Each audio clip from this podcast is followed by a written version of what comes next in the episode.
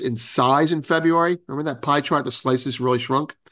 We expect two thirds of those flows to reverse in the next two weeks, which is good if they're right. They're saying that one of the things that I was saying was CTAs close their positions and I don't expect them to get back in. Well, these guys are saying a good chunk of them could get back in. And if they get back in, they'll reverse. So it's like we sold our metals out and let's get back long. That is important for silver because if the gold guys start to buy, then the silver guys are going to cover. We'll get to that in a second. But a lot more on that at the bottom.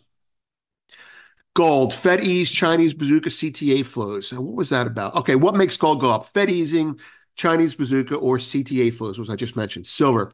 What makes silver go up? Gold going up.